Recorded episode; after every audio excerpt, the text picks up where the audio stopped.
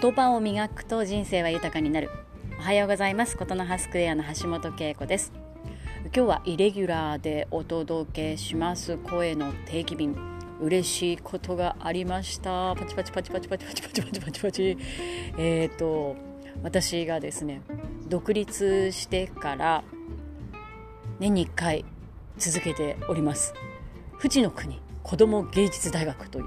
静岡県の小中学生に向けたプログラム。はい旅する朗読採択されました。いやあの物語舞台を旅して感じた気持ちを朗読で表現するという、ああの旅する朗読ですね。朗読ツーリズムですけれどもなかなかコロナ禍もあってですね、え、進むようで進めない、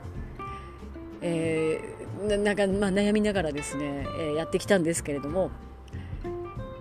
県のあのいろんな静岡県のね決まりもあって1年間は、えー、お休みというかね、え、3年連続して講座をしてえそして1年のお休みを経てですね、え再び、え挑戦をして、ま富士の国子ども芸術大学としては4回目のチャレンジでした。え無事に採択という通知が届いてですね今本当にワクワクしていますいやーなんだかこんなことあるんだなって思いますあの2年ぐらい前でしたかね。走りながらですね、えーとまあ、今日も外にいるんですけれども私の近所の家の近所の草薙運動公園ですね、えー、走りながらですねこの運動公園の中陸上競技場草あの球あの野球場ですね、えー、テニス場とか、まあ、アリーナとかいろいろあるんですけれども野球場のそばにですね沢村栄治さんとベーブ・ルースさんが対決している銅像があってですね。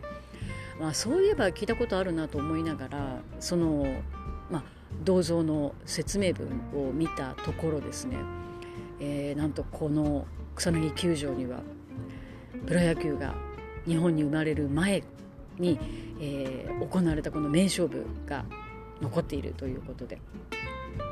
あなんか私の足元にこんなに素敵な物語があるんだ。じゃあこの物語を朗読できないかなと、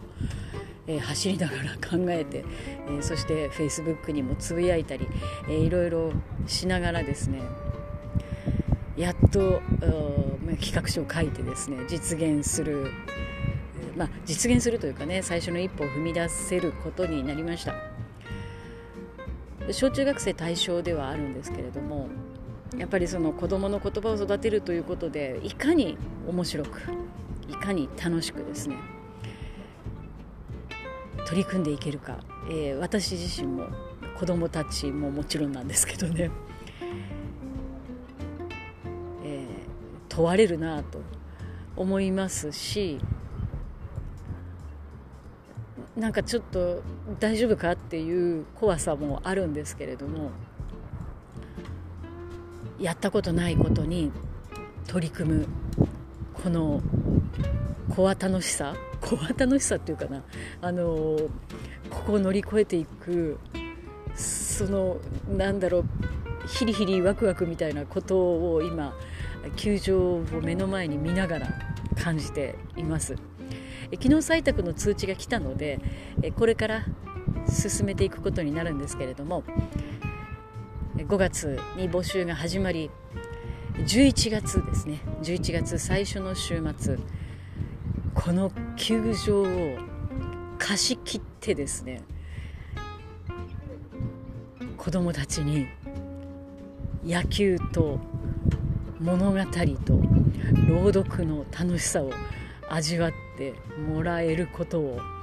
まあ、頭に描きながらですね、え進んでいきたいと思います。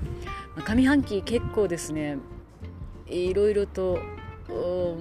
行事も詰まっていたり欲張りにいろいろ詰めてきて、えー、下半期どうしようかなって年間こう見通した時に、うん、夏ぐらいでぼーっとしちゃうんじゃないかななんて心配してたんですけどこれでまた、えー、背負うことによって私も燃えていけるなと思っております。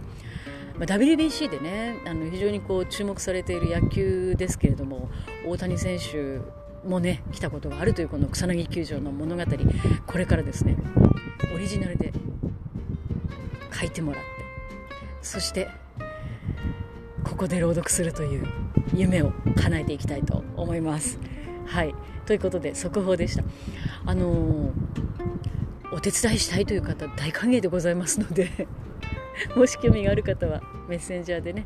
えー、メッセンジャーじゃないや LINE でもいいですしね、えー、お知らせいただければと思います。ということで今日で3月終わりますね。あのいい区切りになるなと思います。そして明日から明日からも皆さんも笑顔でいってらっしゃい。